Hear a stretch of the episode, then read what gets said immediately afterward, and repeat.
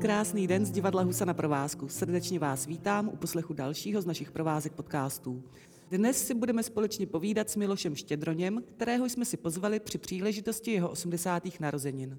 Krásný den, Miloši. Dobrý den. Při příchodu na provázek jsem vás zahlédla ve společnosti ředitele Centra experimentálního divadla Miroslava Oščatky. Můžete nám prozradit, co spolu právě plánujete? My jsme řešili 7.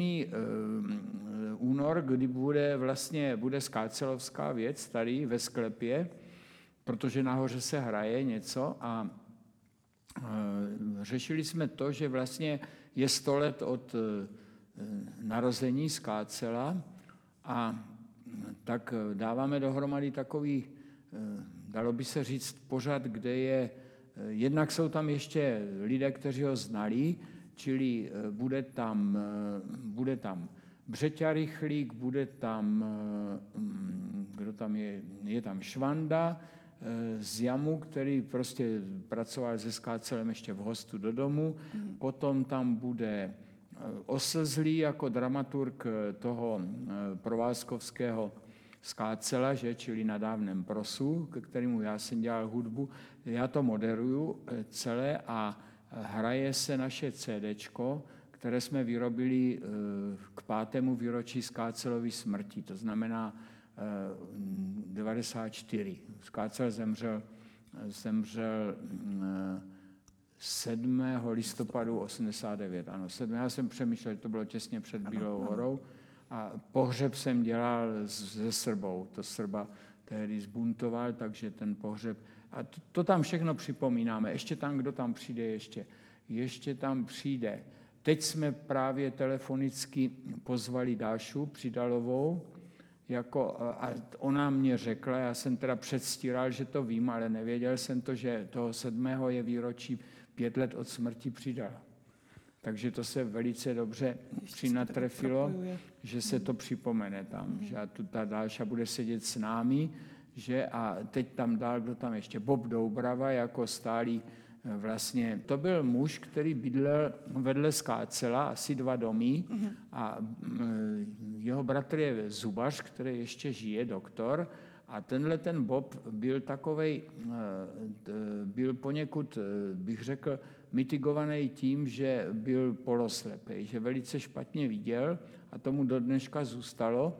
A on vždycky chodil, eh, dělal skácelový pochůzky, jo, takže mu chodil na poštu a s botama a podobně. A vždycky s ním chodil pak za odměnu do hospody a říkalo se, že jako skácel vede toho Boba do hospody a zpátky vede ten Bob slepej skácela, aby, aby našel tu kotlářskou 35A. Že, tak oni chodili asi do hm, pěti hospod, to jsme znali všechno, tak oni chodili do Belví, to bylo jako takový lepší, že potom, jak říkají videňáci, auf lepší, že? A potom chodili do, nejraději měli s Mikuláškem eh, u Šlechtičen, mm-hmm. protože tam byl Mario Ander, to byl syn bývalého majitele ASA, to, to vy nevíte jako mladé děvčátko, víte, kde bylo ASO? To je Sputnik. To, to, to byl vlastně první obchodní dům v Brně, mm-hmm. kde ještě já jako malý děcko někdy v roce 1949 jako malý kluk jsem to miloval, protože tam byly jezdící schody. Mm-hmm. Že já tam chodilo celý Brno se vozit po těch schodech, to jedno poschodí. A, a majitel toho asa se jmenoval Ander mm-hmm. a jeho syn byl číšník a výčepní u těch šlechtičen. A tam chodil strašně rád skácel s Mikuláškem, protože tvrdili, že mají nějaký dovoz, že něco vozil z Mikulova. Já nevím, jaký víno vozili, tehdy prostě se pilo všecko, všelijaký břečky, dneska je prostě eh, v tom, ten posun je obrovský, že, hmm. že nesou špičkový vína a tak dále. Eh, čili oni chodili do Belvy, pak chodili k tomu Anderovi a potom chodili po různu ještě. Ještě měli takový všelijaký úlety. A kam jste chodili vy? Já jsem, eh, to, to je zajímavé, já jsem naprosto, já jsem byl úplně nekavárenský typ. Naprosto, protože to až po 50 jsem se ze mě stal kavárenský typ, že jsem začal chodit s všelijakýma kamoškama, s babama a tak. A, a to mě zůstalo do dneška. A e, řeknu to, vysvětlím to na příhodě, krásné. Tak e, já jsem se narodil v Krpoli a samozřejmě narodil jsem se v, sanatoriu doktora Navrátila, to je dnešní plastika. Jo, co je, tam je veliká chirurgie plastická, že je tam teďka čtyři pavilony a dřív to byla jenom jedna ta vila a ještě takový objekt. A to byla malá porodnice, kde bylo asi, já nevím, šest nebo osm pokojů a tam se narodil Uhde a různí lidi, eh, krpoláci, Milan Kundera a tak dále, Trefulka, já nevím, kdo všecko. No a eh, já jsem zjistil až před deseti lety, když kolega vydal na fakultě dějiny českého fašismu, že to bylo sídlo českého fašismu, protože ten navrátil, který byl těsnohlídkův syn, tak byl, to byl doktor, že, tak byl veliký příznivec fašismu. A e, hospitalizoval, aby zabránil uvěznění generála Gajdy, tak ho hospitalizoval v té nemocnici, tam tehdy. No a celý český fašismus se rozpadl, e, oni měli obrovskou silu, oni, oni měli skutečně, oni byli jak ano, třeba dneska, oni měli ke 30%, v některých městech měli třeba 40%, v Holešově, v moravských městech. Všecko se to rozpadlo proto, protože se stal říšským kancléřem Hitler. A tím pádem, protože oni byli velcí nacionalisté, oni byli prostě obrovští Češi, takový až fanatičtí, že a tím pádem to, to byl úhlavní nepřítel, že, to, byla, to byli germanofilové, že a tak dál, že Němci a podobně. No. Tak to říkám jenom proto, že eh, tak ze široka jsem to vzal, abych vysvětlil to, proč nejsem kavárenský povaleč, jako tehdy, eh, a hm, vysvětlím to takto. Eh, když jsem se narodil, tak prostě jsem bydlel celou dobu na Dimitrovově, což je Pražská, Konrad Hetzendorf štrase, Dimitrovova, Eisenhowerova, předtím Dimitrovova a nyní Štefánikova. Že čili hlavní tepna, na které byly furt sami havárky, že a mrtvoli, že a takový, no, a, a chodil jsem do školy na Staňkovu, čili eh, bydlel jsem na samotné hranici města a Králova pole, protože tam byla takzvaná štreka, čili Eh, vlastně trať železniční, která vedla z Mundur z Depa, což je na Šumavské, to vedlo vlastně do Královopolské. No a my jsme bydleli ještě poslední tři domy ve městě, pak byla ta štreka a tam začíná Palackého a to už je Královo pole. No a do školy jsem chodil na Staňkovu, kde jsem chodil s různými význačnými činiteli, například s Frantou Kocorkem, který bydlel na Poděbradce tehdy, že, ale chodil na tu Staňkovu a pak se přestěhoval na Masnou, tady e, do Bronxu. Že, a, no a na Češ e, další velká figura, s kterou jsem chodil, byl Pavel Řezníček, s kterým jsem seděl v lavici asi šest let. Že spisovatel, surrealista, Praž, potom se přestěhoval do Prahy ve, v 35 letech.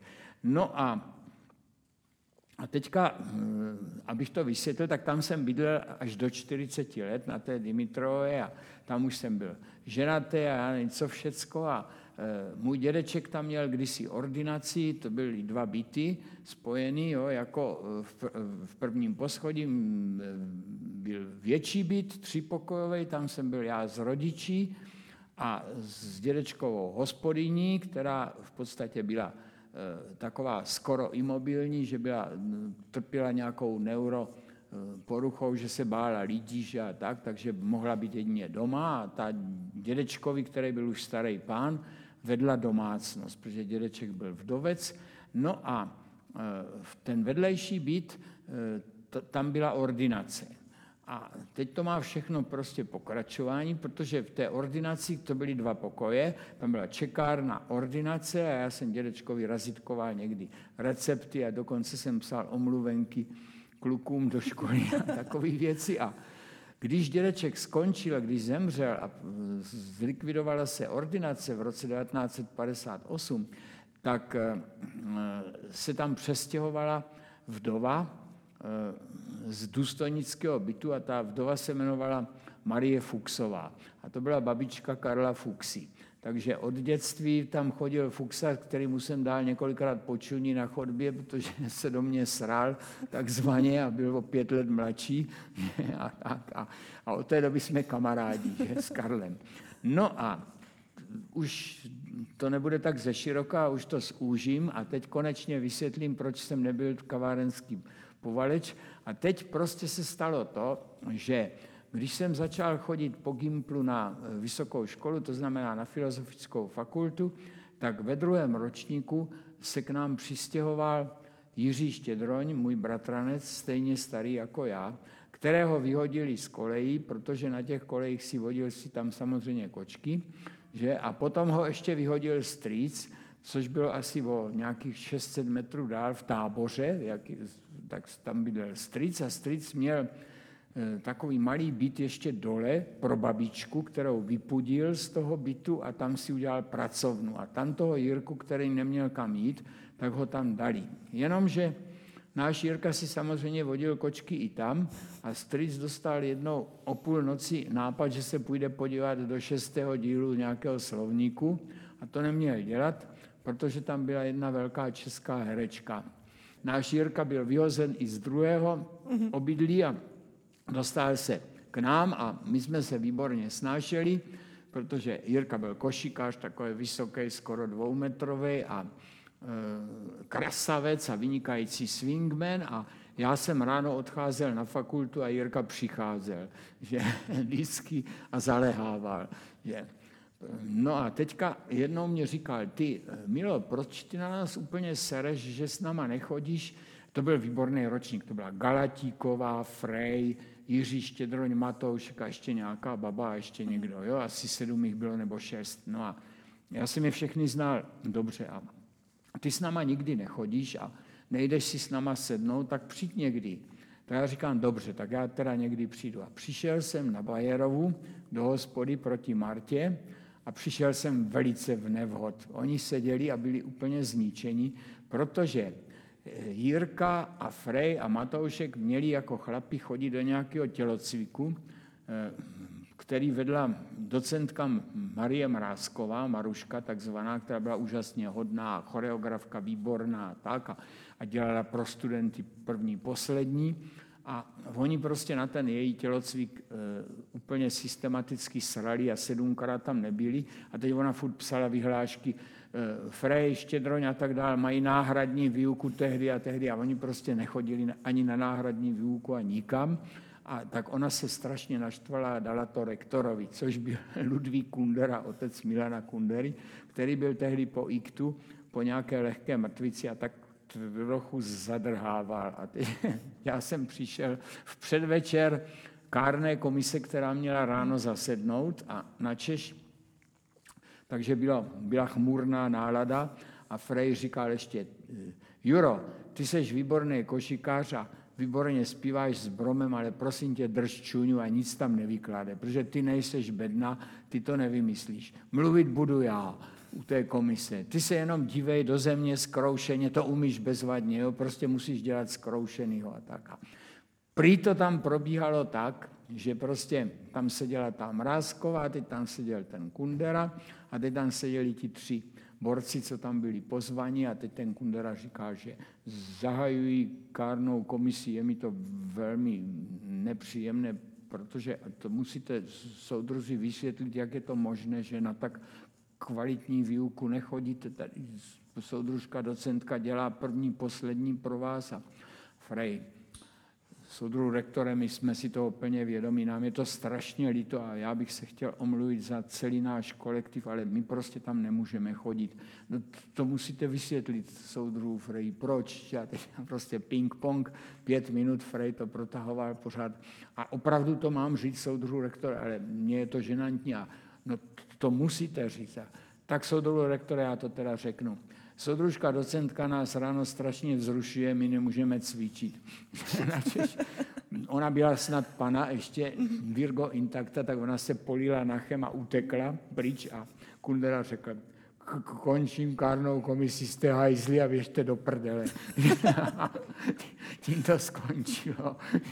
Takže já vždycky, když potkám Laďu Freje v Praze, tak mu to připomíná.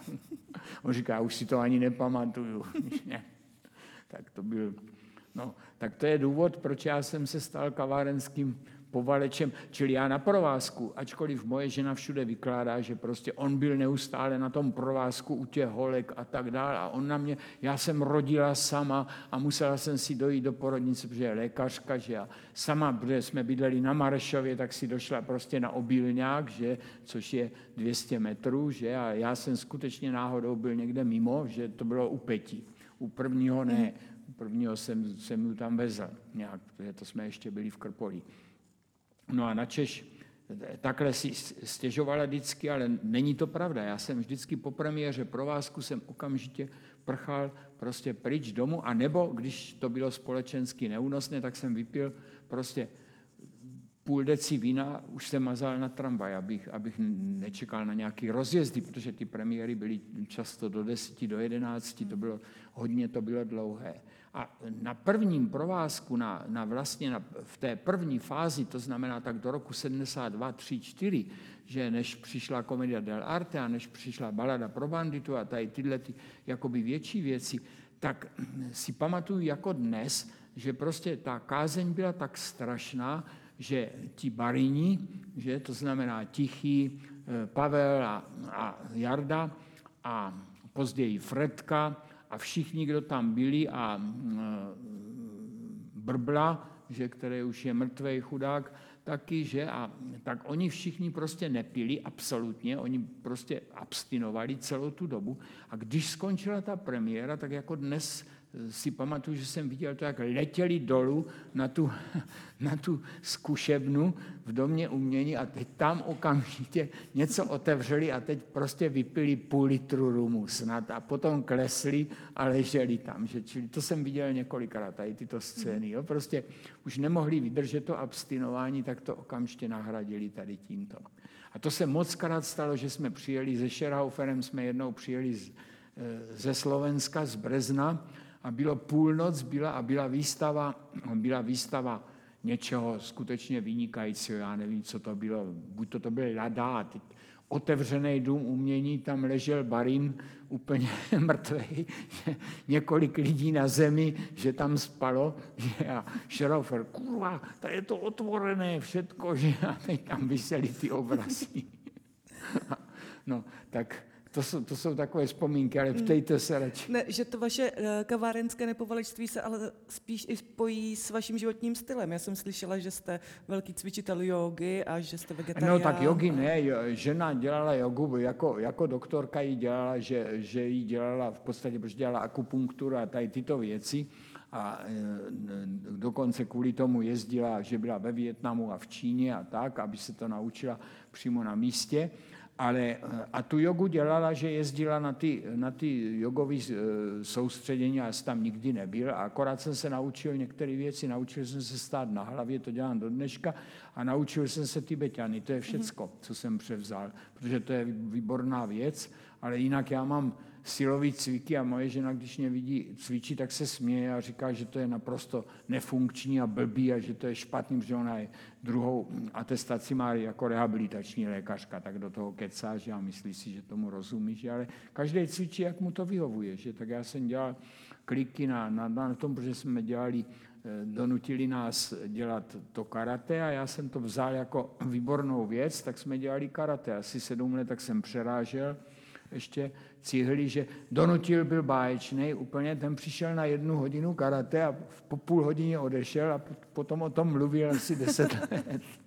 Vidíte, to je zrovna otázka, na kterou se vás Láry na dálku ptá. Jestli ještě děláte karatistické kliky na kloubech a jestli si no, dělám, pamatujete dělám, první katu Hejan Šadán. Ještě jsem, no, no tak, Hejan Šadán už nedělám, že mm, já jsem to dělal z toho důvodu, že mě to samozřejmě přitahovalo přes Tao.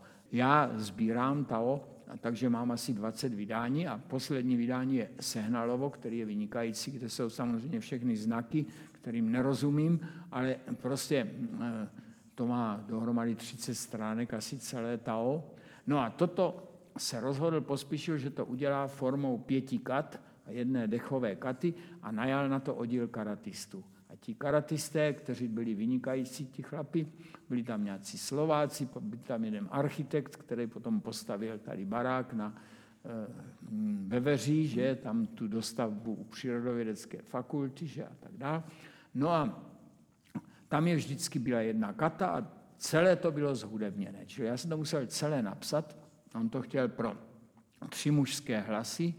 Teď, jak to udělat, tak zbor by to nezaspíval, nebo dalo by to velkou práci zaspívat, ale já jsem to nepsal složitý, já jsem to psal v takovým zvláštním minimalismu, tak jsem nakonec dostal dobrý nápad, že jsem zaangažoval tři brněnské sbormistry. Takže to naspíval šéf Brněnského akademického sboru. To byli všechno moji spolužáci z JAMu, já jsem studoval po fakultě ještě JAMu po vojně. Když jsem se vrátil z vojny, tak jsem dělal ještě pět let, sedm let JAMu, ještě na stavbu a elektroniku a takové věci a v rádio že a podobně, že jsme se učili pracovat na mašinách, že na studrech, které odstraňovali před dvěma lety, ještě fungovali před dvěma. To jinak v rádiu to je snad nejméně progresivní studio v Brně, co je, to, to, to je, nejlepší studio dneska je na Orlí, nemůžu si pomoct. A potom dejme tomu Pivox je dobrý, který už umřel, že jeden z nich. A pak jsou všelijaký domácí studia výborný, který jsou, točil jsem několika, no. No nic, tak ale to, to je ideální, ta Orlí, protože je dvě poschodí pod zemí, že tak tam je to ideální. A vleze se tam tak 18 lidí a i, a i tak komorňák tam může hrát. Tam točil asi tři, tři CDčka. No nic, návrat. Já jenom pro posluchače, tahle ta technická vsuvka nebyla určena mně, ale našemu přítomnému zvukaři. ano, to je pravda. Tak já se zvukaři jsem měl ty nejlepší, no protože mě učili zvukaři brněnští, že tak eh, proslulý zvukař byl Miloš Šindelář, který byl Bromův hlavní zvukař, že potom byl inženýr Igor Boháček, to byl, mluvil jsem na jeho pohřbu, je to tak tři roky.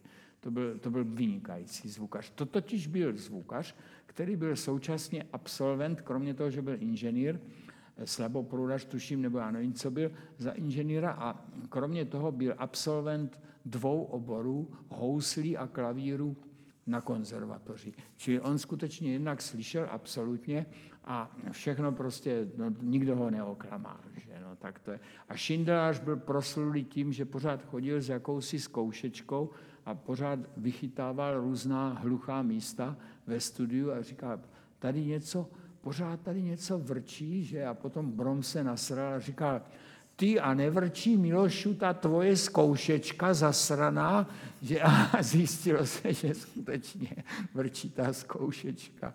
Jako. A jak se vám vlastně dělalo na provázku? Já jsem na provázek přišel, já vždycky hrdě říkám, že jsem přišel na provázek eh, tři roky před Oslzlým, že protože jsem zakladající člen provázku, že protože mě potkala Tálská, Scherhaufer a pospíšil na jamu, kde jsme se viděli denně, že, protože tam byli herci, tehdy ještě to bylo v jedné budově na Komenského náměstí a, a oni mě brali jako prostě kamaráda, že a Stálskou jsem dělal už. Stálskou jsem už tehdy dělal, eh, ona vystupovala v divadle hudby a poezie, které jsem vedl v Moravském muzeu, což byla fantastická taková opravdu enkláva, kam jsem přitáhl celou brněnskou, všechny svoje kamarády, brněnskou modernu a to muzeum se šíleně bálo toho a poezie, protože to jim tam vadilo a neustále se báli cenzury a tak, že a my jsme tam dělali skutečně vše, vše možné, protože můj kamarád e, Pavel Řezníček samozřejmě tam dělal surrealismus, takže když viděli soudruzi na plagátě Ďáblův ocas je bicykl, takže nevím, jak se na to tvářili, že a francouzskou surrealistickou poezii Veselský tam byl eh, samozřejmě eh, celá řada dalších věcí. Eh, Řezníček to konec konců popsal ve Hvězdách Kvelbu, tam ten, ten vzorový večer, jako jak, jak tam je ten Joža Mrázek Hořický to je popsáno. No a tak já jsem, eh, a Tálská tam dělala Remboda, pásmo, potom tam dělala Bodlera, smrt, to dokonce se stalo to, že jí onemocněla herečka, tak se to naučila sama. A to, to byl jeden z největších výkonů, co se ona málo kdy hrála, že a málo kdy se účastnila představení, ona seděla vždycky na schodech. Eva. Že a tam trpěla, vždycky, ale eh, dělala dobře, protože kdyby slyšela, co herci vykládají, tak by prostě ji ranila mrtvice, protože když byla pohádka, tak Havrani byla pohádka Svět snů podle Boženy Němcové. V té pohádce nebyl žádný text. Mluvil pouze princ, který říkal, jablíčko, jablíčko, po zemi se kutále, jabloňovou panu mi přivolej.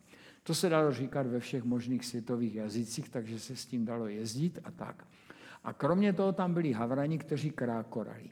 Že, no, dovedete si představit, že by Miroslav donutil hrál Havrana, že by jenom krákoral, takže oni krákorali a teďka samozřejmě tančí dvě princezny, obě jsou zahaleny bílým závojem, takže nevíme, která je čarodejnice a která je ta pravá. A teď oni to komentují, že krákorají a Donutil říká, ta pravá je ta levá.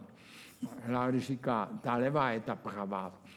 A Donutil říká, leví jsou obě. Že, říká, a teď zatloukal, říká, ta pravá perfektně přiráží.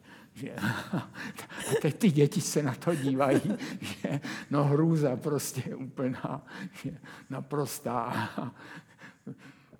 Oni se museli bavit, že nějak museli se, no a tak Takovýmto způsobem to probíhalo. Vezli jsme to představení, já jsem s tím představením byl v Ženevě. Jsme to hráli na dětském festivalu nějaké dětského divadla Tálská, tam tehdy nesměla jet kvůli Slachovi, protože podepsal chartu, že a tak, takže eh, a já jsem hrál na zvonkovou hru, tak jsem tam musel jet, že a tam byla bytovka, dělá báječně tu čarodejnici, že a teď samozřejmě bylo úžasné, jak dovedla Iva, dovedla spojit tu krásu ženskou, že protože ona byla krásná a s tou, s tou ošklivostí, že tam jsem si uvědomil, jak je, jaká je to pravda, že krása je vždycky spojená s ošklivostí a ošklivost s, krásou, což později Umberto Eco vyjádřil tou knihou. Že a tam bylo to úžasné, že ona prostě, když hrála tu princeznu, jakoby, eh, tedy tu jabloňovou panu, tak byla nádherná. Když hrála tu čarodejnici, tak si taky vymyslela text, protože se musela oblékat, tak říkala, že jedna punčocha. Teď ty děti úplně sebou trhly, že potom druhá punčocha, papuča, že ty, ty děti zase sebou trhly, že druhá papuča a hůl, že a ta hůl byla vlastně jakýsi spiritus agens, protože to, to, ta hůl se natočila, že teď to vrazila do toho prince, kterého hrál buď Dulava, nebo Zatloukal, nebo prostě nějaký krasavec mladý, že a teď ten princ se rozejel, že a začal, eh, jako kdyby prostě byl motorek v něm, že.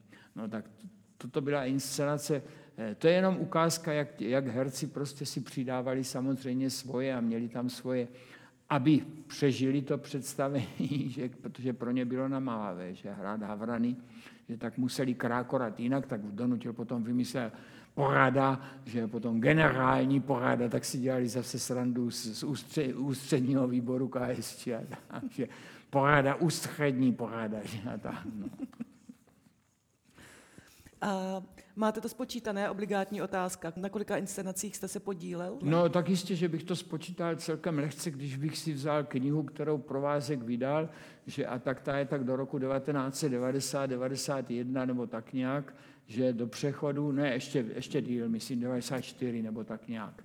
Možná je, i ještě díle, mám ještě pocit, díl, že, ano. že je to konec 90. dokonce. Konec no. 90. protože ten přechod si pamatuju, ten jsme zažili. Hmm ten, to jsme šli potom slavnostně. To jsem šel s Lárím a, a s Irenou Žáčkovou. Tři, protože jsme byli jediní, kteří nebyli opilí, že jinak to tam všechno leželo v domě umění a sem nás přišlo dost málo.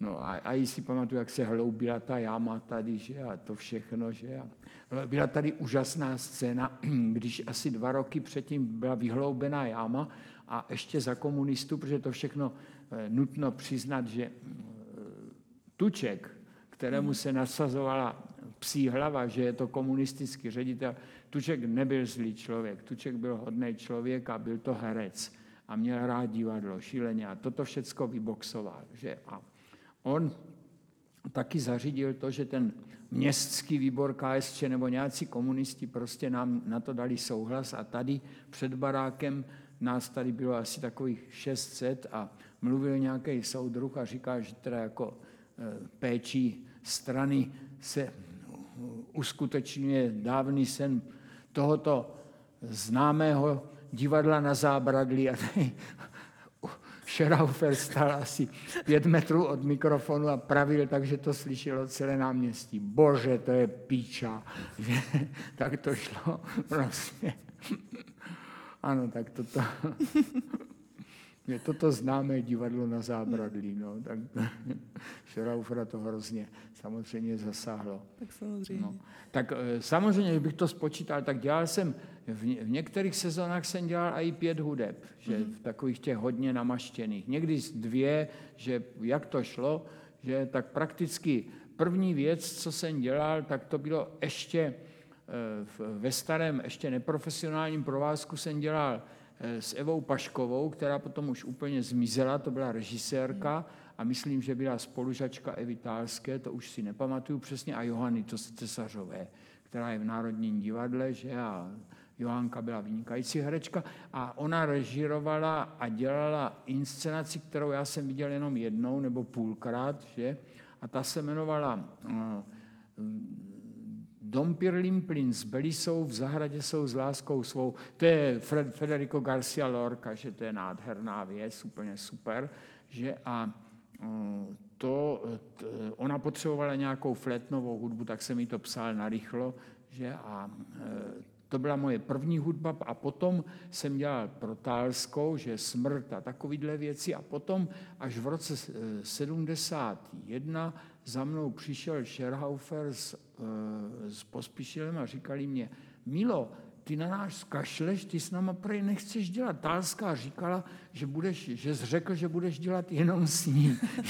tak jsem řekl, že to není pravda, tak jsem hned dostal, hned jsem dostal komediu dell'arte, abych napsal asi sedm písniček, že a potom některý se vyhodili, někde písničku ještě pro Kocourka napiš písničku, že no tak Kocourka jsem znal ze školy, že, protože jsem dostal poznámku v sedmé třídě, že kouloval se před školou a je v podezření, že je jedním z těch, kteří udeřili S školníka. Že Šulda vylezl a dostal do 40 kulou, že a byl to hajzel, byl to fízel, to se vědělo, že je takový odporný Šulda. A praštil ho kocourek, to se taky vědělo. no a s kocourem jsem vždycky, nebo ne vždycky, ale na několika zájezdech spával, protože všechno bylo spárkováno, že a my jsme byli dva jediní volní. a Kocor byl fantastický, protože on vždycky chodil po městech a ve Španělsku si pamatuju, že se vsázel, že vypije tři piva. Ti Španělé se smáli, říkali, že nikdo nemůže vypít tři piva, přitom to byly serezy, takový ty dvě deci nebo tři deci, že, což bylo směšné, že a ještě to bylo nějaký Henneken nebo nějaký, nějaký prostě takový lehký pivo, že a tak Kocor samozřejmě jich vypil pět a svížně odešel že a, a vyhrál sásku, že, z které potom týden žil. Že, no, tak. No a na kterou dobu na, na provázku nebo obecně třeba nejradši vzpomínáte? E, ty doby se měnily hrozně, že tak e, já třeba, e, ta doba tálské byla báječná, vidím dobu tálské do porodu a po porodu, že a třeba úžasná inscenace byla Sirha Levin, uh-huh. která byla velmi raná, že ta byla velice brzy a proč byla úžasná pro mě, jako pro hudebníka? No proto, protože celá byla v rytmu a celá byla vlastně v hudbě. Tam byla kompletní partitura, která se ztratila a je dávno pryč a to, z toho zbyl nějaký útržek jenom a to všechno vlastně se muselo rytmizovat a to si myslím, že teda Tálská v tomto směru eh, opravdu udělala něco jako voice band, že navázala nějak, ještě bych řekl lépe, na EF Buriana, než, jak to dělal, než se to dělalo v době EF Buriana. Ale ono stejně, eh, když si to dneska uvědomuju a po letech prostě, protože jsem teďka psal, eh, musel jsem psát na výzvu Vostrého do sborníku dvoudílného o Brechtovi, tak jsem psal o Brechtovi, protože já jsem byl vždycky, Scheraufer si mě dělal legraci, že největší Brechtovec, že napsal takový veliký lístek, napsal, milé děti, napíši vám pohádku o největším Brechtovci. Největší Brechtovec Miloš mi slíbil hudbu. A co děti udělal? Vysral se na mě. A teďka to dál popisoval. Nebyla to pravda samozřejmě. No a já jsem samozřejmě miloval Brechta, protože jsem ho viděl poprvé v 17 letech, jsem byl na Ujovi a pak jsem na něm byl pětkrát ještě. Že? A ten Uj skutečně změnil a ta brechtovská eh, epizoda, já jsem si to uvědomil potom, ona vlastně znamenala, hodně se o ní mluví v Brně. To byl Sokolovský, Srba, Hinšt, tito tři. Jenomže ona zase na druhé straně eh, to obecenstvo to tak nebralo, je, protože bylo poděšeno, že to, to, bylo, to byla v podstatě velice hysterická dikce taková, ale civilní dikce, čili taková ta dikce, která dožívala ještě z první republiky, i na Moráty, milenci prostě mluvili do nosu jak Olda Nový, že a, a tak, že to já vždycky říkám studentům, když chcete dělat gota, každý chce dělat gota jako hudebně, tak říká, tak dobře, ale udělejte si samozřejmě audiogramy a zjistěte si vlastně, v čem je podstata jeho individuality. Ta je v tom, že on je nový Olda Nový, že teď on krásně mluví, že a teď on mluví prvorepublikánsky, znal 200 slov, později jich znal 600, že a, a dával pozor, aby něco neřekl nevhodného, protože by se provařil a bylo by vidět, že zná jenom 200 slov, že a no a tak dál. A toto bylo podobně i na Moráty a teď do toho ten socialistický realismus vůbec nezavládl, že to byly tři inscenace a to byly takový podivný inscenace, já jsem to viděl, parta Brusiče, Karhana, že a tak to bylo. A potom přišel ten Sokol a teď přišla taková ta civilní dikce, že úplně jak s hovnem se mnou jedna, jak když se říká Shakespeare a Blankvers, se říká, teďka do toho se říkají zprostý slova, no tak to, to působilo naprosto úžasně. Že? A to, to potom ten Jurda úplně se změnil jako herec a pak, když hrál E.F. Buriana, tak říkal, už mě mají, už mě vedou, kontribuční čeká s měrou. Jako dnes to slyším, jo? jako naprosto se to proměnilo a toto samozřejmě, to obecenstvo bylo zmatené, vůbec tomu nerozumělo, neslyšelo na to a postupně se do toho dostávalo. Prosím vás, když se objevil opovědník, že a najednou vyskočil a zdak, že nebo nějaký, prostě jak je to u Brechta dost často, že prostě někdo eh, to zastaví a řekne, ukážeme si to ještě jednou, že tak to, to prostě byl obrovský vpád do divadla. A tak co se hrálo? Tak hrál se ten új, který vlastně je atypický, protože to je eh, obrovská hra, která je bez žen, tam je úplně epizodní jenom postava ženská, že ta Dolfitová. A jinak je to vlastně příběh o tom, jak gangstři ovládli Chicago, kde chtěl prostě vysvětlit Brecht Američanům, že Hitler není nějaká epizoda, že to je prostě šílený nebezpečí celosvětový. A tak jim to vysvětlili na souboji dvou gangů na Al Capone, protože to věděli, co to je, že to je prostě hajzl, který ovládne cokoliv a ne, nezastaví se před ničím a odstraní všechny vraždou a čímkoliv a svinstvem a podobně.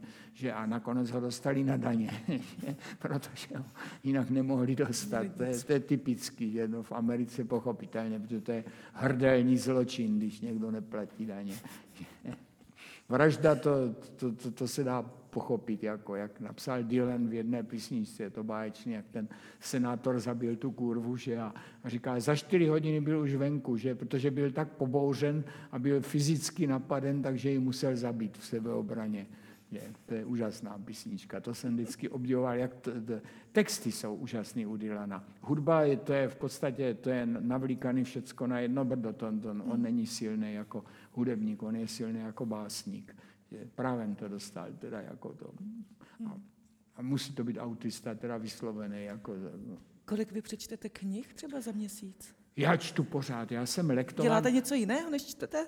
Ale jo, tak jo? poslouchám, hodně poslouchám CDčka a poslouchám DVDčka, mm-hmm. operu, protože opera je naprosto všeobecně přístupná na DVDčkách, já do toho dávám velký peníze a já mám asi nějakých 300-400 oper a když člověk může vidět metropolitní, nemusím tam jezdit. No tak, a je to ten Brian Láč, to ještě nasnímá tak, že to vidíte tak, jak to nikdy tam nevidíte. Že, protože vidíte ksichty zblízka. Že, a je to teda samozřejmě hyperbola, že tak, tak to nefunguje jako celkově, ale je to úžasné, že, protože je najednou je prostě přešvenkování na detail, že a pak je celý. Takže já eh, opery, mě tahá mm. muzikály samozřejmě všecky, že tak člověk musí eh, Jednou jsem řekl, že muzikál je pomsta opeře za její píchu a, a Marek Ben to slyšel, a protože se známe tak to potom řekl ve Stardansu, že Štědroň řekl, že potom mě všichni nadávali, že ty Prejs řekl, že muzikál je, a sám píšeš muzikály, že No samozřejmě, že protože muzikál je nová situace, to je fantastická situace, to je situace, kdy prostě Eh, obecenstvo, které nemá absolutně žádné zkušenosti s operou, že, a nechce je mít, tak najednou sedí na hudebním divadle a bere všechno, protože nemůže s ničím srovnávat. Že tak to je v podstatě jako situace, jaká byla někdy v 17. století, když opera začínala, kdy vlastně nikdo nevěděl, co to je po tridentském koncilu, kde byla tak sprofanovaná řeč, že vlastně, když někdo začal zpívat, tak se to zdálo, že to je daleko hodnověrnější asi. No, tak takhle, to jsem odbočil, ale e, skutečně teda mě zajímá velice opera, takže, a protože to učím někdy, že učím italskou operu, nebo učím ruskou operu, která je nádherná, e, Česká opera je fantastický fenomén, že, protože přijdete do metropolitní opery a tam je takový to obrovský nakladatelství v té nové budově a teď tam jsou knížky a tam prostě na, e, na pultu leží French opera, Charman opera, Czech opera od Tyrella, od mého kamaráda už mrtvého Johna Tyrella, který se zamiloval do české hudby a studoval tady u nás, byl tady čtyři roky a pak se stal profesorem v Cardiffu a já nevím kde všude a vydal o Janáčkovi super knihu dvoudílnou, díky které je Janáček dneska nejhranější operní skladatel 20. století. Že? Takže se hraje všude, že? čili se může vykašlat na pražskou kavárnu která prostě uvažuje, jestli je to dobrý, anebo to. Ono je to takový složitý, že no, tak to samozřejmě nikoho v New Yorku nebo v Paříži nenapadne taková blbost. Že? A kolik času trávíte na hudební vědě? Na hudební vědě trávím každý den, tam mm-hmm. jsem, nejméně tak 3-4 hodiny a pak dělám doma a učím tak 8 hodin týdně, což je tak dost, protože jako příprava mě dá práci, práci dost technická. Jo? To znamená, musím si naxerovat věci, všechno si dělám sám. Protože když bych to vysvětloval sekretářce, tak strávím hodinu, že já teď na to chudera bude muset dělat a takhle si to udělám sám. Že dělám všechno na Xeroxech, protože to je asi nejlepší. Eh, umím s počítačem, samozřejmě umím si poslat maily a umím si vytisknout cokoliv, ale Eh, připadá mě to, eh, že, mm, no teď jsme museli dělat eh, online, takže jsem přednášel takzvaně, ale je to hrozný pocit, když prostě člověk mluví do prázdna a teďka neví, jako co kdo slyší a co neslyší. Že takhle je báječná reakce, že člověk vidí, vždycky se vlastně fixuje na jednu, dvě osoby a vidí jako, že třeba souzní, anebo nesouzní, že tak podle toho Taky si vybíráte. To dělalo hodně mých vyučujících na, i na vysoké škole, že se soustředí na jednoho, dva lidi, který, u kterých vidí ten zájem a těm to cílí, ano. tu informaci. No tak samozřejmě, když jsou tam hmm. hezký kočky, že, tak, tak to, je, to je samozřejmě obrovský stimul, že to se člověk dívá, že a, a vidí, když prostě se podaří nějaký for a že to zapálí, že tak to, to, je, to je velice příjemné. A vedete ještě nějaké práce teďka? Ano, Dívala ano, jsem se, že tam ano, nějaké máte. Ano, mám prací, mám dost prací. Tak teďka hmm. mám zrovna, teď mám schůzku s Miriam, to je mm, čerstvá maminka, ta dělá mm, Janáčka, už dělala u mě Janáčka. Janáček napsal takovou autobiografii, která se našla asi tak před čtyřmi lety a vydala se faksimilovaně. A tak já jsem řekl, tehdy ona dělala eh, bakalářku, teď dělá magisterku.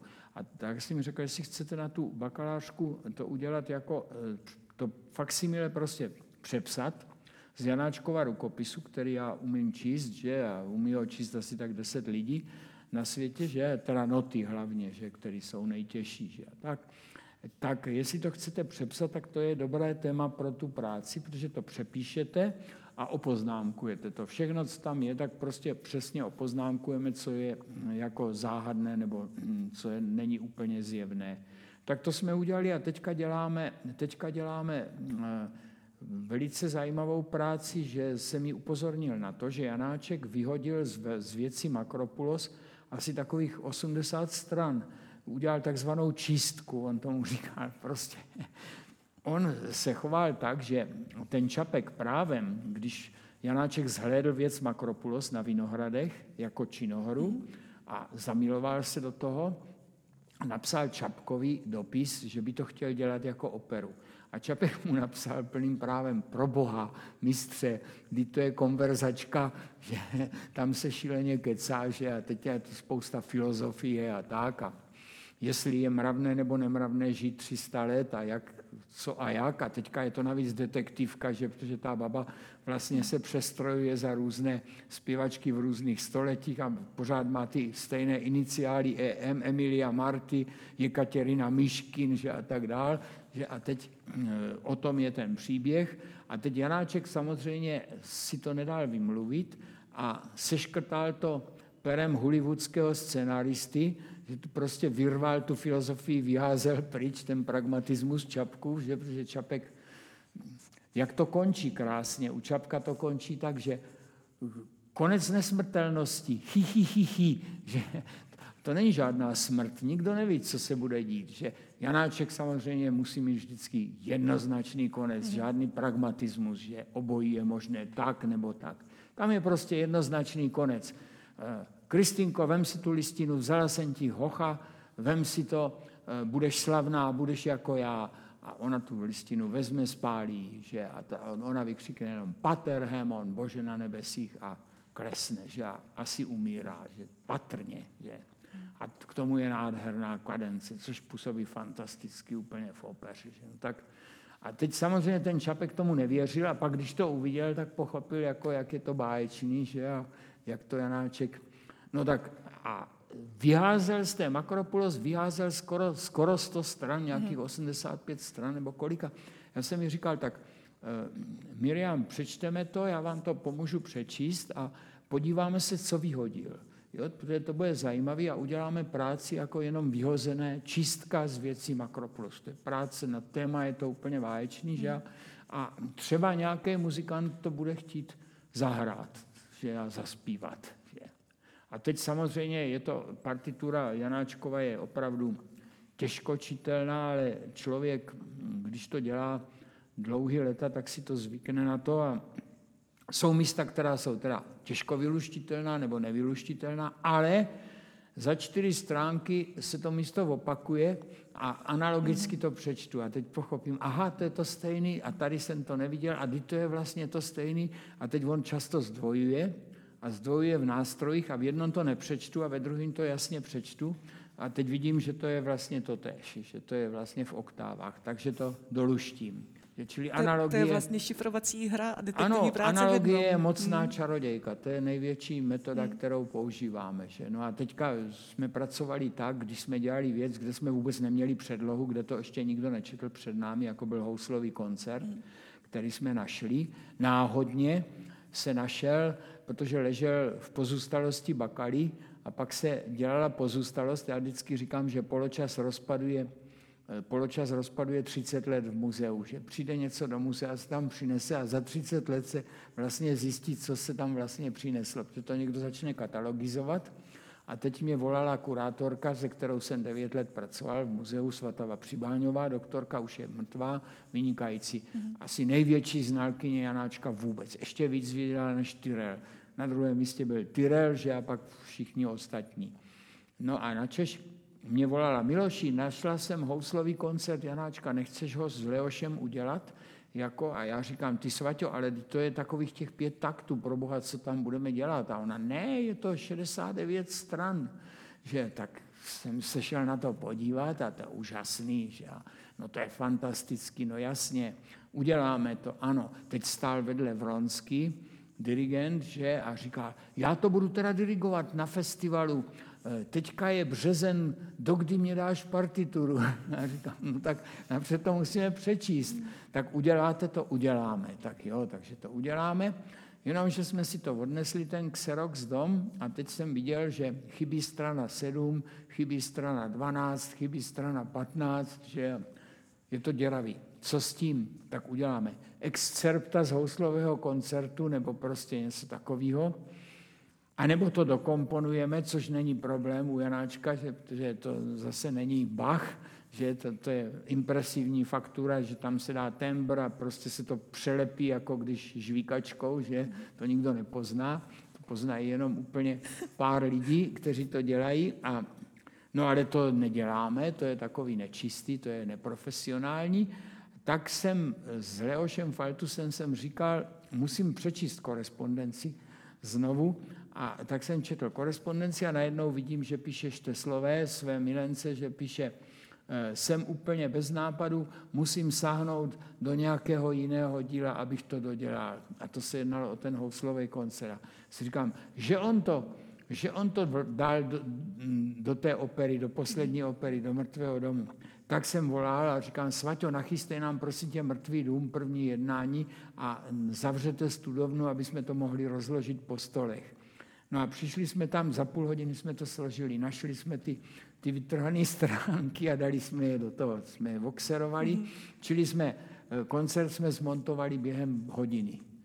Což byl úžasný pocit, protože najednou jsme měli celý dílo ligatura na ligaturu, ani nepřeškrtl ty původní strany, tam nechal všecko. No a teď samozřejmě koncert úžasný, 16 minut a koncert prostě hned se o to zajímali přijel Neumann do Brna, tady byl, tak mm, chtěl to vidět, že já tak mě přijal teda takovým způsobem eh, pražským, nafoukaným, že mě říká, no jo, no každý teď chce být slavný, že no, tak to ukažte.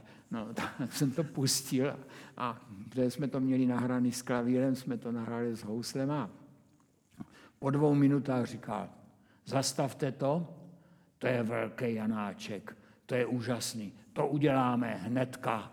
Pepula to bude hrát Josef Suk, jako později jsem ho poznal, seděl jsem vedle něho pět let v umělecké radě v Pražského jara. No a tak okamžitě volal do Prahy a teď řval, že no bude to na festivalu, seru na to, že jsou plagáty vytištěny, tak vytisknete nový. No, a, tak diktovali hned, jak se to jmenuje, putování dušičky, nikdo nevěděl, proč se to tak jmenuje, že do dneška to přesně nevíme, to souvisí asi s Dostojevským, že mm, asi s tím, v každém tvoru jiskra boží je Dostojevského moto, který on prostě dal do mrtvého domu. No, no a tak takhle jsme prostě pracovali, že a teď houslový koncert samozřejmě zahrál Pepula, jak on mu říkal, tak hrál ho nádherně, secesně, ale skurvil nám oktávy, že nerespektoval to, že potom to hráli samozřejmě velcí hráči, hrál to Gideon Kremer, ti všichni eh, dodržovali všecko, co bylo prostě, že pak jsem v Americe jsem eh, dělal Dunaj, jsme vezli Dunaj, tak to dirigoval velký dirigent Slatkin, který měl být po Bernsteinovi šéfem New Yorkské, tak ten naprosto nikoho nenapadlo, třeba, eh, já to říkám jenom z toho důvodu, jak vypadají český poměry, tak třeba eh, Janáček velice často a rád používal violu d'amour. V životě ji nikdy neslyšel a nikdy se mu nepodařilo prosadit to, aby to někdo zahrál. Ano, jednak na to nikdo neuměl hrát, jednak on to asi chtěl, protože se mu líbilo to slovo, že je to viola lásky a toho na tom asi vzrušovalo.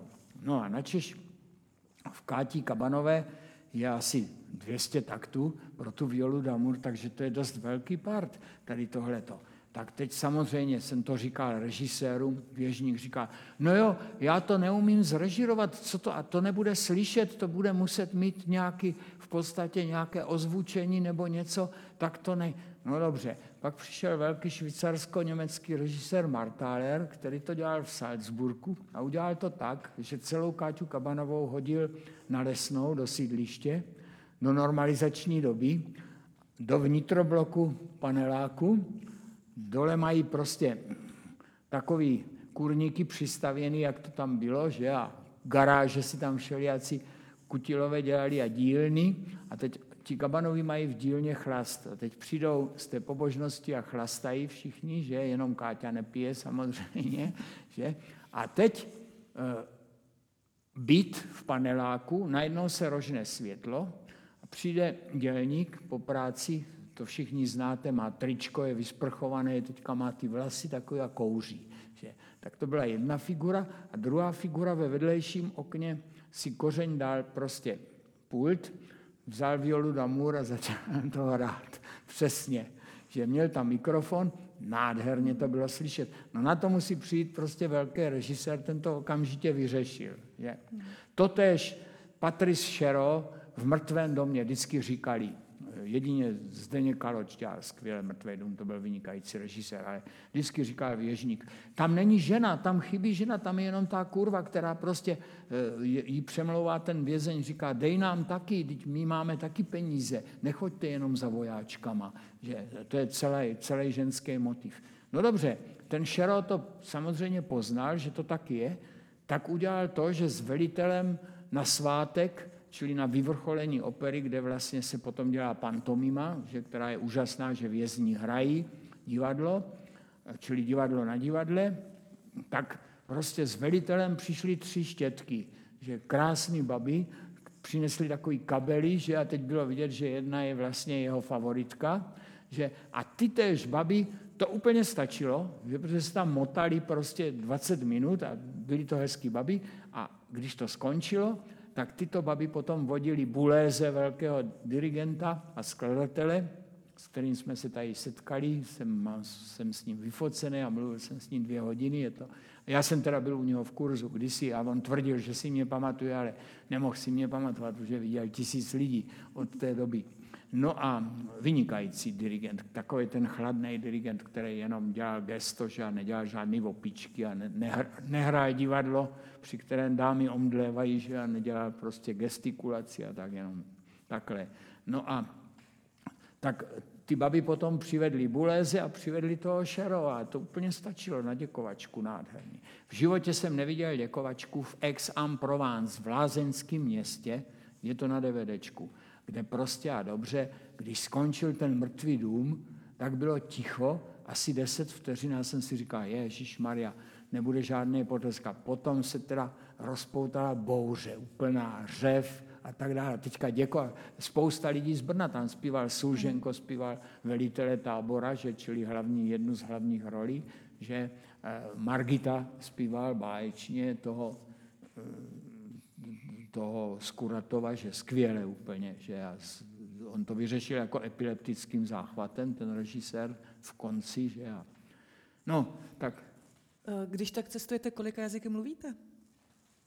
Já kolika jazyky mluvím? No, tak eh, takhle, poctivě.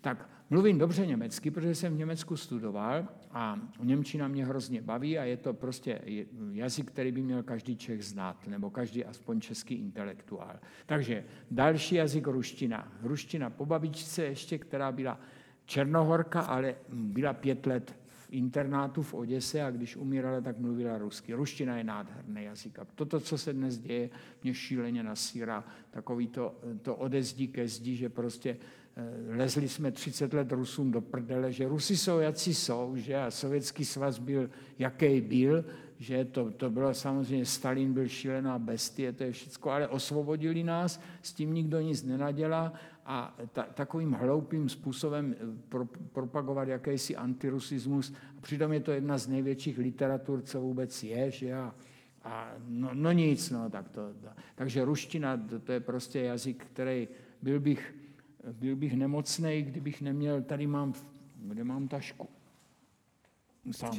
Tak tam mám v tašce, mám samozřejmě hoře z rozumu, gore od uma, Gribojedova, které si musím vždycky tak jednou za rok přečíst minimálně. Musím si přečíst jednou za rok Puškina, nejmín takové čtyři věci. Obvykle čtu Oněgina, zase celýho, vždycky tam něco najdu, co jsem ještě neznal, že musím si přečíst Gogola, protože jak dělám divadlo eh, třeba první poloviny 19. století, tak to je plané, že t- kdo tam je, tam je GT, vynikající, který dopsal Fausta, že já umřel za tři neděle a druhý díl je už těžkohratelný, že a tak se to všelijakým způsobem mixuje. Potom je grill parcer, potom je nestroj. Nestroj je vynikající, to je tragická fraška, jak správně řekl kdo si, tragikomická fraška. Že? Potom je u nás styl, že? a potom je, dejme tomu, hebel, že ten tyl to přece nemůžete hrát, to musíte zeškrtat. To se nedá hrát tak, jak to je. Ani klitspera se těžko se hraje a klitspera je, řekl bych, takový habilnější než tyl. Že tyl je někdy hrozně ukecaný. Jo? A, a teď je zázrak ve světovém divadle a to je Gogol, ty tři hry. Ženitba, revizor, igroky, hráči, tam nemůžete škrtnout ani slovo. Tam dokonce se hrají scénické poznámky, že jak se tam navalí ti chudáci, že jak on ty dveře drží, že a to je tam popsáno přesně. To je naprosto úžasná dramatika, že to je, to, to je neskutečné. V té době, která byla hluchá, že pak přišla dramatika v druhé polovině 19. století, se zrodila spousta lidí, od Iga, že a od, od Ernanyho a od prostě po roce 1848 se to začalo radikálně zlepšovat. Že? Ale to století po pádu Napoleona je úplně hluchý. Tam, tam jsou co z grill parcela, teď to vidíme, jak se hraje, no tak se hraje König Otakars Room und Fall, nebo jak se to jmenuje, pád toho, to, to hráli v městských divadlech, to dělal Hába, mm-hmm. že a Pařízek to dělal skvěle, že výborně úplně. No tak. Takže ruština, němčina. Ruština, němčina, teď dál. E, angličtinu musím samozřejmě, a angličtina je krásná v Shakespeareovi. Já jsem e, Lunejovec, čili já nevěřím, že to ten rukavičkář napsal. To určitě musel napsat někdo jiný a napsal to asi Edgar de Ver, ten šlechtic, který byl pětkrát v Itálii a který všechno znal a který znal čtyři jazyky a Hamletův monolog je eh, Montaigneův esej, úplně přesně, odkud by to ten, který chodil do, do základky ve Stratfordu, že a když umřel, tak v závěti odkázal manželce postel. Ani jedna knížka tam nebyla v tom baráku. Ani jedna knížka a manželka byla negramotná. Tak, tak co, co chceme? Ano nic to. Když mluvíte se Shakespeareologama, se Shakespeareologama, tak teďka byl u mě Pavel Drábek, tak to je vynikající náš český Shakespeareolog. Dneska už si myslím, že už je na úrovni Hilského určitě. A napsal báječnou monografii o Fletcherovi, tu mám anglickou, potom Eh, napsal ty české pokusy o Shakespearea, což je báječný, že máme vlastně všechny překladatele podchycený, co kdo, kdy, kde z Shakespearea přeložil. Takže Shakespeare je úžasný, ten, kdo to napsal, ty texty, to je, a to beru vždycky, tak když se chci pobavit, tak, tak si vezmu originál a dívám se na ty, na ty překlady, mm-hmm. které jsou tak Hilský, teď je velká móda hrát Hilskýho, já bych eh, někdy upřednostňoval Joska, který byl báječný a neměl umřít. A potom je skvělý E.A. Saudek. Některé věci jsou u Saudka eh, nepřekonatelné. Třeba veselé paničky, přeložit toho doktora, to je báječná věc, to, že tam je vždycky u Shakespearea je chytrý šašek, střední šašek a hloupý šašek, ten nejblbější, takovej ten nakopání a tak. Že no a pak je vždycky je nějaký intrikán, že, což je v té době samozřejmě Španěl, že jako úhlavní nepřítel. Eh, Manna lásky snaha je krásná, krásný důkaz toho, že to nemohl napsat ten rukavičkář, protože to je politická záležitost, kterou nevěděl nikdo. To věděla královna Sisael jako premiér a ten Dever byl jeho, jeho eh, zeď, uh-huh. že, takže sice se nenáviděli šíleně, ale takže k tomu mohl čichnout a jinak to nevěděl vůbec nikdo. Že? A, a vznikla hra okamžitě, která reaguje na snětek Jindřicha čtvrtého Navarského, že to je přece nádherná hra, já jsem k tomu dělal muziku jednou, Marná lásky snaha se tady vůbec nehrála. Hrála se, měla československou premiéru měla za protektorátu eh, tady v Mahence, hrálo se to asi devětkrát nebo desetkrát a pak to zapadlo a pak to začalo až teďka na přelomu století. Tady přijela dobrná jakási američanka a mě na, na, na chodbě na jamu mě kdo si říká, děkan tehdejší Bohoušek Smekal říká, Miloši, prosím tě, napiš, ona potřebuje hudbu, napiší takovou krátkou hudbu pro kvarteto, a já jsem si říkal, Ježíš Maria, američanka, to bude hruza. A to byla strašně chytrá baba. Ona byla u Grotovského, uměla dobře polsky a ona dala hercům, což bylo báječný, jim dala prostě eh, ten kvart, no, kvartový, kvartový vydání, mm. čili originál, a eh, vedle toho jim dala Hilskýho překlad. Takže oni viděli, mohli srovnávat, kde je prostě sedm slabík, kde je devět slabík a tak. A, a to je přece hra o tom úžasná, kde tři kavalíři, král a dva kavalíři říkají, tak už dost, už žádný babi, žádný chlastání a už konec prostě tady s tím letím budeme studovat pilně. Přijde princezna s dvěma dámami, cizinka, že a král říká, no tak to ne, to nemůžeme nechat, to, to prostě nemůžeme pustit, to musíme vojet tady tohleto. Že no. tak, když to říkám tak prostě, tak toto je ten příběh a v závěru ta princezna říká, no, kdo jednou toto udělá a poruší slib, tak to bude dělat asi často. Seš sympatický, vzala bych si tě, ale budu tě zkoumat rok, jestli nejseš hajzl, jestli nejseš skažený. Jako, že, tak to je ten příběh. A to, je, to, je, to je vlastně adresováno Jindřichovi IV., který musel konvertovat ke katolicismu, protože by ho francouzi nevzali. Protože to byl národ jako český národ, že to je dvojí lid, že tady jsou prostě levicový, pravicový, že a to v podstatě jako je neslučitelné, že a no, tak. Co je nejdivnější kniha, kterou bychom našli u vás v knihovně? Kterou bych nepředpokládala, že tam najdu. No, měl jsem Mein Kampf, už ho nemám. Eh, měl jsem vydání z roku 42, vzal si ho Peťa jako hmm. germanista. Eh, proto ho chtěl, protože nebyl psaný eh, Švabachem, mm. takže se dobře četl a já umím číst teda kurent a i psaný písmo, ale Švabach je takový nepříjemný. No. Není, to, není to tak jako... Eh, no nejkuriozní, mám kuriozní knihy, mám, mám, co to mám? Mám například páté vydání rukopisu Královedvorského z roku 1847, které jsem si koupil za dvě koruny v, v antikvariátě. Bylo. A to je úžasné, protože to je, to je vlastně česko-německé vydání a tam je překlad Svobody Navarovského do Němčiny, rukopisu. A ten překlad je úžasný, protože Svoboda musel asi vědět, že to je falzum, nebo to tušil nějak a přeložil to tak, že Němci nepoznali ty inkrimované místa. Tam je jedna, eh, ty důkazy, Masarykovi, sociologicky ty jsou překonaný, ty absolutně neobstojí. Tam jsou jedině důkazy jsou filologicky, ty jsou perfektní, o Gebauerovi. Gebauer dokázal, toto je nápadně podobné 20 památkám, které jsou v Národním muzeu že ostatní památky to ne, nereflektuje. Našlo se potom 100 dalších věcí a tam vypadá ta čeština zase trošku jinak. Jako. Tak toto je důkaz. Potom je historický důkaz. Historikové říkají, žádná hrubá skála nebyla to ten, kdo to psal, nevěděl, že to vzniklo až v 17. století, že? takže to nemohlo se tak jmenovat. A potom je geniální důkaz nejedlého, mladičkého, 21-letého. V Zezní je hlahol lesních rohov, trůb a kotlov. Žádný lesní rohy nebyly. To se, to se cablí. A Svoboda to přeložil Herner Klenge. Zvuky rohu. Nedal Waldherner Klenge, že? A tím to zachránil zase na, na 30 let. Že, že Němci prostě, kdyby si toho všimli, tak by řekli, vás, die Čechen haben Waldhorn im 13. Jahrhundert, Češi mají ve 13. století už lesní roh, to je nesmysl. Je.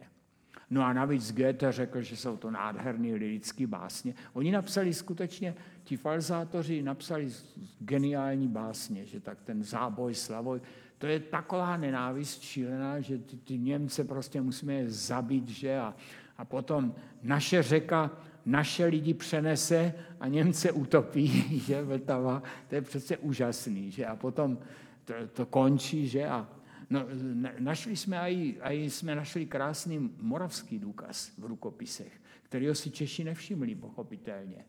Tam je eh, Jaroslav ze Štemberka končí. I vša Haná vrahov prosta. Žádná Haná není. Ve 12. ve 13. století já jsem to konzultoval s Janem, s, s kolegou. Libor Jan je profesor u nás a dělal veškeré listiny z 12. ze 13. století, tak Haná se objeví v 17. století, v 16. je Blahoslav, že Moravci, kteří při řece Hané žijí, že, a Komenský na Hané, na mapě je. Na, a to nevíme, jestli je to o řece, anebo jestli je to o kraji. Mm-hmm. Jako na Hané. A na závěr nám, Miloši, prozraďte, jak budete vlastně slavit svoje narozeniny. Ale nijak pracovně, já vždycky slavím pracovně, tak jako slavím Silvestr. Takže v podstatě obvykle jdu spát. Na že, že mě tahle odpověď vůbec nepřekvapuje. V 10 hodin jdu spát na Silvestra v 11 a dám si budík na 12 hodin a dívám se, jako jak kdo nás zdraví do nového roku a, a připijeme si obvykle, pijeme čtvrt, čtvrt deci nebo půl deci, aby jsme si, jak už jsme sami se ženou, že a byl pejsek, ten už není, bohužel, toho jsem odnesl před třema nedělama. Hmm. Jsem ho musel odnést, chudáček už jenom spál a už vůbec nevnímal. No. Dřív to bylo báječný, že člověk se staral o ty pejsky, kteří se báli chudáci. Vždycky, jak to střílelo, ti blázní všichni, jak... Já nevím, co to je za jakýsi agres, komplex agresivity, že ten národ musí střílet a bouchat a všude dělat. Tady to, to, to je a nebudete si pořizovat nového psa? Asi ne už. Mm-mm. Asi ne. Kamarád mě řekl, kup si želvu.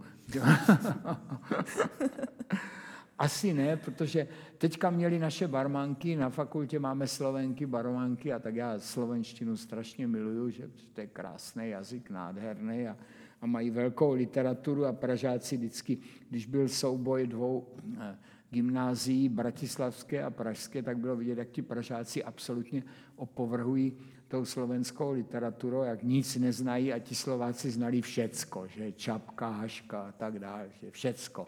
Že. No a tak naše Slovenky přivezli dvouměsíčního jezevčíka, takového malého, a on prostě si vylezl na mě, teď mě oblízal. Že a teďka usnul na mě, tak to byl takový úžasný pocit. Já jsem měl taky jezevčicu, 15 let jsme měli Áju a umřela mě v náručí, že se ke mně přitiskla a zanaříkala, bylo po ní. Že 15 let jsem ji měla, ta byla úžasně, ta byla na úrovni náměstka ministra. Ta byla tak vyscaná, že když jsem šel na provázek eh, ve 4 hodiny obvykle, protože eh, letěl jsem za poledne, když bylo něco potřeba udělat, že zavolej Trudo Miličovi, že Scherhaufer, ať napíše tu krátkou písničku nějakou do, do velkého vandru, ať to donese hned. A teďka bylo vždycky, on zkoušel, že a potom přišel ten Milič, přišel a napsal tu písničku, napsal, už to, už to nakorepetoval. A je tady? Ne, už valil pryč, zase jsem valil na fakultu, že tak to je to. Valit, přivalil, odvalil. Že. Pak jsem dělal Eh, německý zpěvník z 18. století a zjistil jsem, že to je brněnské slovo německé, valen, a že to má Bach v kantátě Ich vale zu dir, mein Gott, spějí k tobě, spěchám k tobě, můj Bože.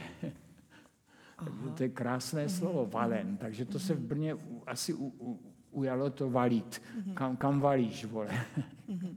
No a tak eh, Jezevčík mě umřel v náruči, to jsem říkal, ale Jezevčík vždycky, když jsem valil na provázek ve čtyři hodiny, jak jsem přišel z fakulty, tak eh, eh, žena mě vždycky volala z ordinace a říkala mě, napiš na papír, to jsme bydleli na Marešově pod, pod Špilákem, a napiš na papír úplně jasně, byla v tolik a v tolik kakala papala, jo, přesně napiš. Tak jsem napsal, jako byl jsem s ní na špiláku a napsal jsem a přišel jsem večer z představení a žena na mě volala, zase se na to vysral, nic tam nebylo napsané, musela jsem s ní letět a musela jsem jí dát. Pak jsme zjistili, já jsem říkal, ne, to ne, ne, nevěřím ti, lžeš, jste všichni prolhaní u divadla a tak dále. A podobně. A říkám, ne, je to pravda. No. Asi za tři měsíce jsme našli všechny papírky, ona si to skovávala, ty papírky, protože věděla, že dostane na papat po druhý. Takže papírek odnesla a skovala si ho, takže papírek tam nebyl. A byla úžasná, protože jednou jsem chtěla jít venčit, eh, mimo smyslové vnímání. Žena byla ve Větnamu, měla přiletět eh, dopoledne v 11 eh, a přijet z Prahy nějak okolo poledne a teďka ve tři hodiny v noci já jsem spal s Jezevčíkem, tak Jezevčík byl vedle mě a teďka normálně najednou mě začal budit, že tak jsem říkal, tak se směl vyčurat večer, tak pojď. Tak jsme šli na zahradu, že tak tam pobíhala, zase jsme šli zpátky, zase jsem usnul, za hodinu zase do mě Jezevčík grill, že a tak jsem šel znova, že a teď Jezevčík furt lítal a nečural. Tak říkal, tak co chceš, prosím tě, co chceš, ještě hodinu? A pak zvonila Jiřina v pět ráno, přijela. Ona už, ona už ji cítila, že už jede. To je mimo smyslové vnímání. Nebo mě prostě, najednou mě uh, zbalila, že prostě jsem jí vedl na Špilberg, že ji půjdu venčit. A tak vždycky jsem ji měl na šňůře, protože od doby, kdy bouchaly ty rakety, tak nám jednou utekla a pak jsme ji hledali asi tři hodiny, bylo to strašný, že? Po celém Špilberku dokola, že? Tak jsem ji měl na vodítku a teď ona to vodítko pořádně tahla do křů.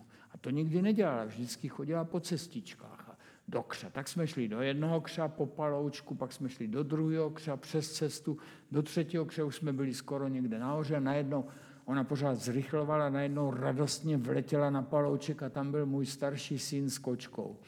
A teď ona měla takovou radost šílenou, že ho našla. A syn mě říká, tato, ty jsi úplnej vůl. Já říkám, já za to nemůžu, já jsem nevěděl, že tě tady vyčenichá. Ona ho prostě vyčenichala, že je tam, že tak k němu valila hnedka, jak ho měla ráda. Že tak. No jo, jezevčíci. Ano, to, to je, jsou takže zvířata jsou hmm. úžasný, to je fajn. Pak jsme měli Ferdika 13 let, ten byl bezdomovec, toho přivedl Miloš, právě starší kluk. Z Menzi, on tam čichal chudák a měl hlad, asi umřela nějaká stará paní a tak ho vyhodili a tak to, to byl úžasný pes, toho jsem, ten mě byl tak věrný, to jsem s ním vyfocený, jak, jak prostě se mě dívá do partitury. To, je, to vám ještě řeknu krásný příběh. Mě říkal Rožděstvenský, který byl vynikající dirigent, zemřel teďka Genadí, tady byl u nás, eh, byl u nás na večeři na, na Marešově a vedli jsme ho s ženou do internacionálu, kde bydlel. A teďka, já nevím, co mě to napadlo, šli jsme okolo turnhale, víte, co je turnhale? Hmm. Tělocvičná, ta pod hradem, německá typická německá stavba. Tam jsem chodila do těláku na vysoké hmm. škole. A načež on říká, a co je to, Miloš, skaží, co je to takové, je to tak, tak čudesno vygledat, jak, jak chutor babi Jagi na, na kuriných nožkách, že to vypadá jako chaloupka babí Agi na kuřecích nožkách. Že? A já říkám, Genadij Nikolajevič, je to eh, prosto brněnský turníry, pastrojili je to, eh, je to zdání. Tuto budovu si postavili brněnští turnéři. Vy znáte, že to je takové turníry? No konečno, ani opražňajce. Já byl v Věně, on byl ve Vídni, mhm. takže věděl, co jsou turnéři. A já nevím, co mě to napadlo, jsem řekl, měždu pročím zde Hitler pobýval. A teď on se zarazil a říká, nět, nepravda. pravda. невозможно, ni v kojem slučaju absolutně vyloučeno. Já jsem mu říkal, pokažu fatočku. Jsem mu ukázal druhý den fotku, jak Hitler stojí před turnhale a pak je na grilovacích schodech vyfocené v Nové radnici, jak se jde po těch schodech navrh.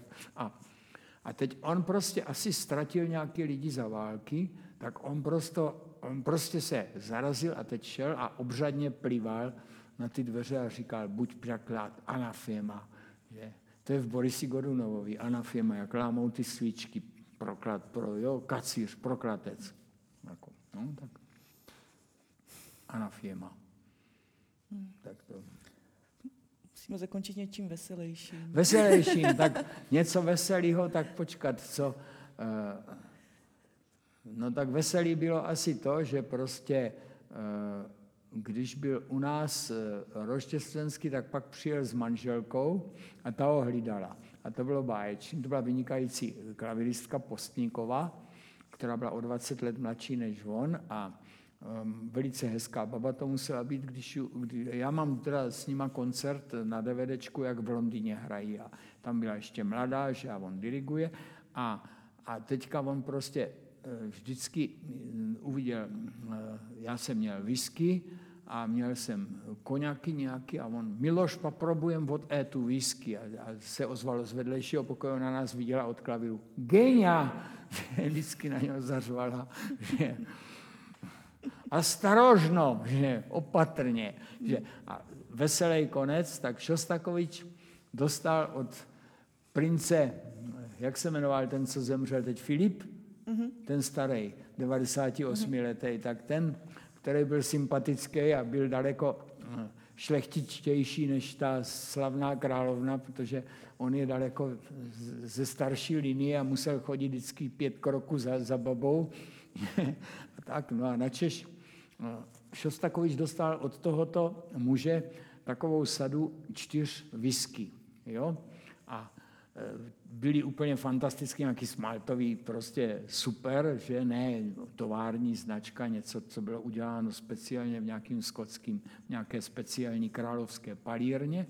A teďka pozval něj Gauza, svého přítele, klaviristu a klavírního pedagoga, pozval do bytu a říkal mu, Salomon, já nevím, jak se jmenoval, Izakovič, že to byl žid, tak mu říkal, Salomon Izakovič, probujem o této whisky. A je to tak čudesno vygledat, tak krásně to vypadá, teď to vzal a teď viděl, že to je takový ten zatavený kovový uzávěr. A tak se zamyslel a řekl, Salomon Izakovič, Velikobritánci je to čudesný národ, to je zvláštní lid, ti Britové. Вот посмотрите, как они просто закрывают бутылку. У нас бутылку открываешь, vypiješ, vybrosíš. Že jo, vypiješ tu půl litrovku vodky, zahodíš. Že kdo by zavíral nějakou tuhle. Tak toho strašně překvapilo, že mají uzávěry mm. na flašky. Že to je, a říká, já кажется, что у них whisky является предметом долгого употребления. Vypadá to, že whisky je prostě, že ji požívají delší dobu. Že, že když to tady vždycky všichni alkoholici, jak je to Moskva, Čerio, mužky, že tam je nádherná věta, že samo je, samo je strašno je vremia z světa do odkrytia e, vodočných magazínů, že nejstrašnější doba je od, od úsvitu do otevření kšeftu, jo, jak prostě všichni mají absták jo, jak čekají, než se otevře, aby si mohli koupit. Že? A, teď přivezli místo vodky, to je nádherný, přivezli místo vodky sherry. A teď oni říkají, co je to takové? Teď a říkají, co to je, že to je tlamolep, že to je něco jiného, že? A tak potom si to koupí a, a ten hlavní říká, když to smícháme s okenou, vole, tak to bude dobrý. Tak vám, Miloši, děkuji za krásné dnešní povídání a těším se, že se brzy uvidíme znovu u nás na provázku. Hezký den. Já vám děkuji, bylo to velmi příjemné.